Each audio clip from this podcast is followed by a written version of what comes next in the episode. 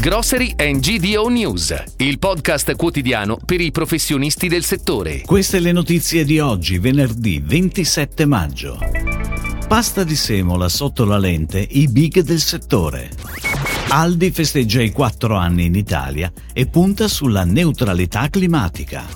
A Manhattan Work la gestione logistica dello stabilimento italiano di Lint Italia. Destination Gusto presentato l'e-commerce per il food italiano di qualità. Aprono a Salso Maggiore il nuovo Superstore e Pet Store Conad. Sotto la lente di ingrandimento le cinque aziende che producono pasta secca in Italia analizzando i parametri del bilancio 2020 e l'evoluzione dei conti negli ultimi cinque anni. Le imprese paragonate sono Granoro, Pastificio Guido Ferrara, Pasta Zara, Pastificio Pallante, Pasta Cellino. A parte Granoro, che investe molto anche sul proprio brand, le altre aziende sono tutte molto conosciute nei mercati nazionali ed internazionali delle private label. Tutte attualmente sono alle prese con i rincari dei costi dell'energia e della materia prima, inoltre sono fortemente impegnate sul fronte della sostenibilità. Si tratta di aziende in buone condizioni, ben gestite e con un profilo finanziario solido. Quella che soffre un po' di più nella generazione di ricavi e margini è Zara, alle prese con il piano di rilancio post concordato, ma grazie all'iniezione di finanza ricevuta può considerarsi in sicurezza. Ottima la situazione di Granoro e Ferrara, che crescono sia come fatturato che come margini. Pallante fa buoni numeri e finanzia quasi per intero con risorse proprie le attività aziendali. Ed ora le breaking news, a cura della redazione di gdonews.it. Aldi, tra i più importanti operatori mondiali della GDO, celebra il quarto compleanno in Italia. Fin dal suo arrivo nel 2018 ha offerto una nuova esperienza di spesa, pensata per il consumatore italiano. Dalle prime inaugurazioni Aldi ha creato una rete di 140 negozi presenti in sei regioni del nord Italia, Piemonte, Lombardia, Veneto, Trentino Alto Adige, Friuli Venezia Giulia ed Emilia Romagna. Sono oltre 2400 i collaboratori dell'azienda in Italia, con una crescita del 20% solo nel 2021. Nel 2022 Aldi raggiungerà la neutralità climatica in Italia.